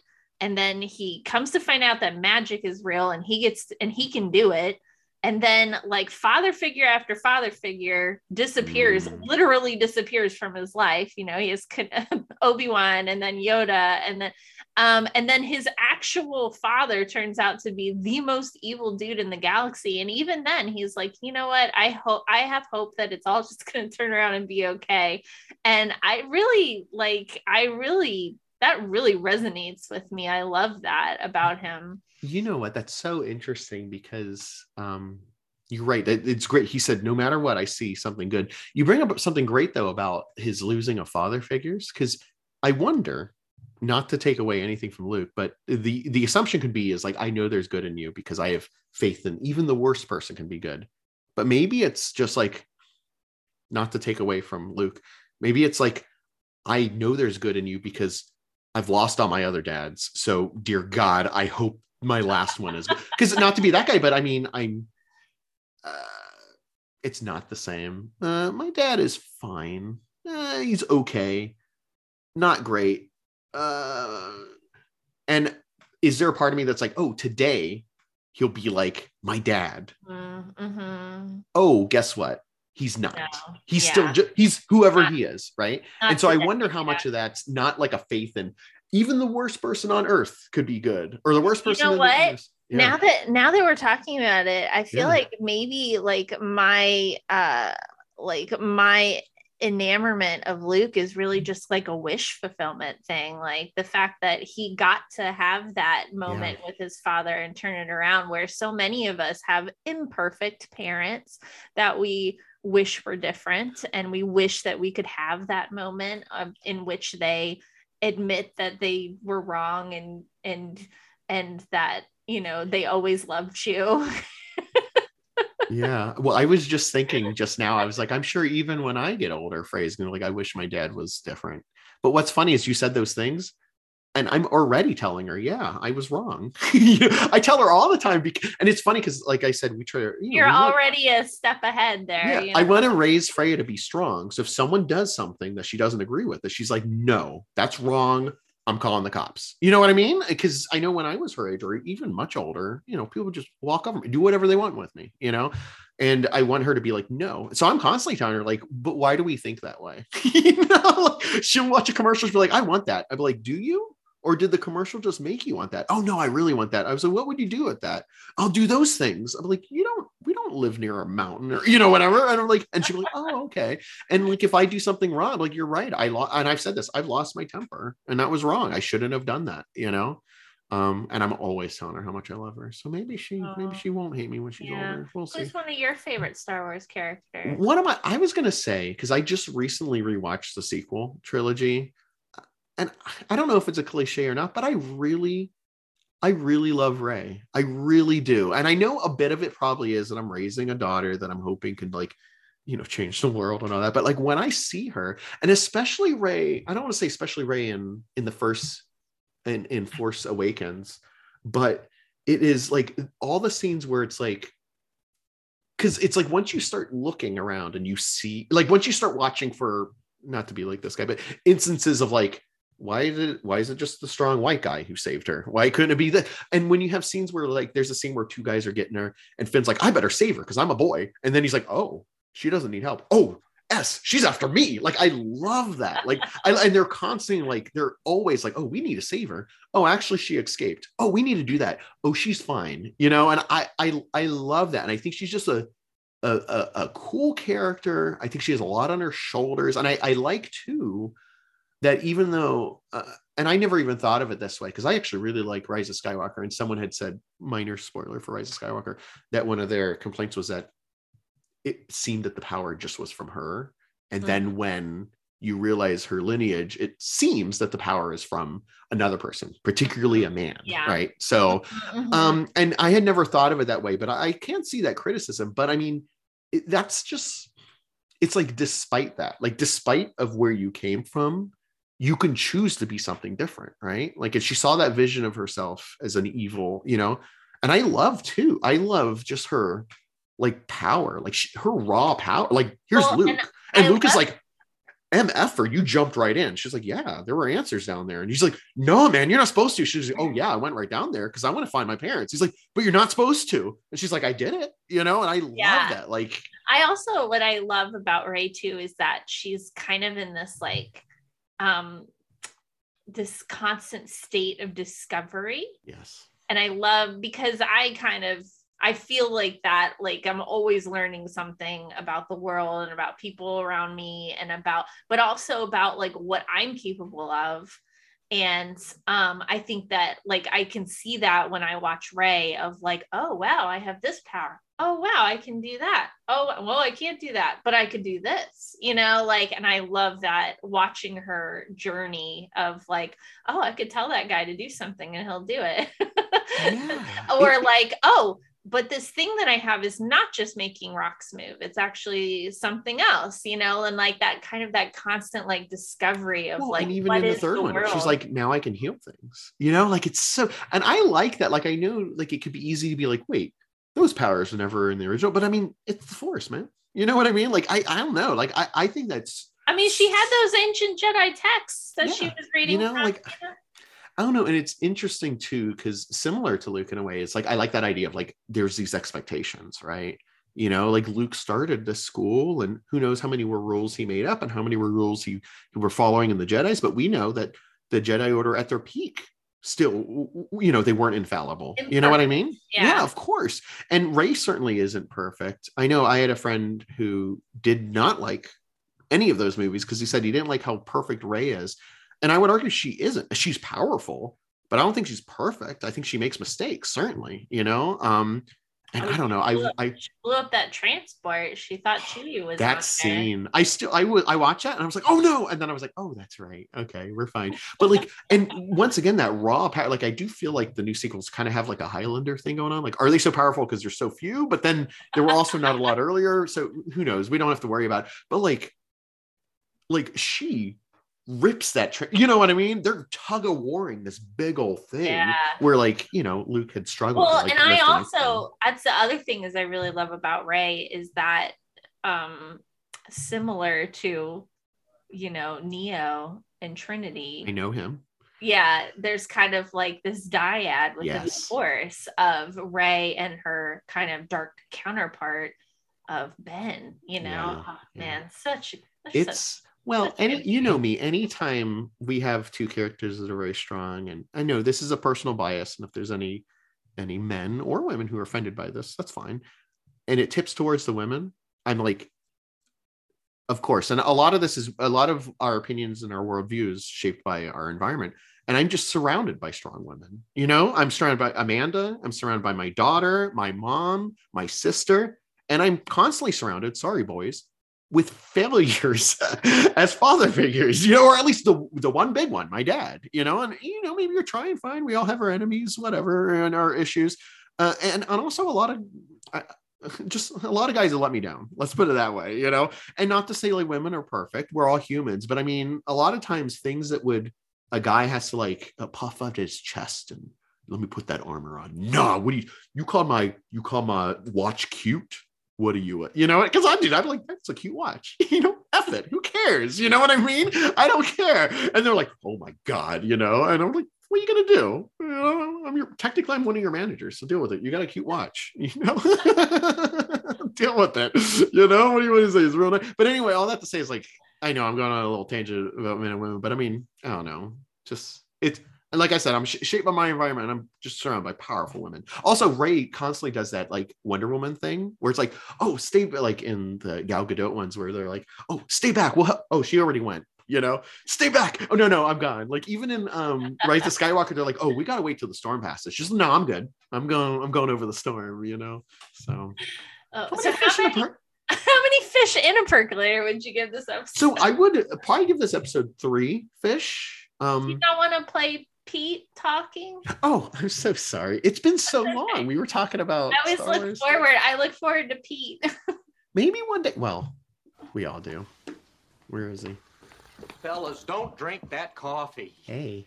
You'd never guess. There was a fish in the percolator. Sorry. Thank you. Um, real quick, when we're like done with Twin Peaks, because we know it will end eventually. Should we do like a like a, I don't know some philosophy cast or something? Like we have something going on that's really unique. I don't know what it is. There's something there. Words don't exist well, I for feel like same team y'all was. Yeah, that is what it is. Where we went off Are and gonna, we are gonna pick that up when we're finished with this. so. we are. I think. I think when we're done this, maybe we'll continue taking a little break. If that's okay with you, and then pick up same team again. If that's Sounds okay. Yeah. Um, I give this episode three fish, or I would give it three fish because I thought it was fine. I thought it moved some things. Um, uh, I think my favorite parts were um, giant teapot Jeffries and that amazing scene in the woods with two humans losing their s and the trees are like, man, I'm just making air. Just I don't know what you're worried about, man. I've seen I've seen like people come and go. Don't worry about it. Um, so I give it uh four fish because of that scene. Oh, nice. I, I would give it. I would stick with the three fish. Yeah. Just three fish for you? Do you want another Yeah. fish? You hungry? Okay. Uh, and friends, that was it, man. that was that was a lot. We appreciate you hanging in there. Thanks so much for listening to our podcast. We might have some new listeners because I posted something on Twitter and it went it it, it got like a hundred reactions. So if we have any new listeners from that, thank you for listening. Yeah. If we and have to all of our legacy listeners, thank you for listening. yeah, and thank you to everyone for listening. Uh, if you have enjoyed this, feel free to rate and review us on a thing that exists in a digital space. Um, give us some stars that that look nice and say some words that make people feel good. Um, we've also, um, if you are new, um, a fun thing to keep in mind is that our entire show covers all of Twin Peaks. So if you want, you can always watch the show with us because we did an episode per every episode of Twin Peaks. So feel free to catch up on the old ones or or not. We just want you to be happy. And if you have applesauce, it's okay to be or if you don't have applesauce, it's okay to be sad. So and uh what was your name again? What was your name again? What was it? It's Rey Skywalker. Well, you know what? F you, F you, Rey.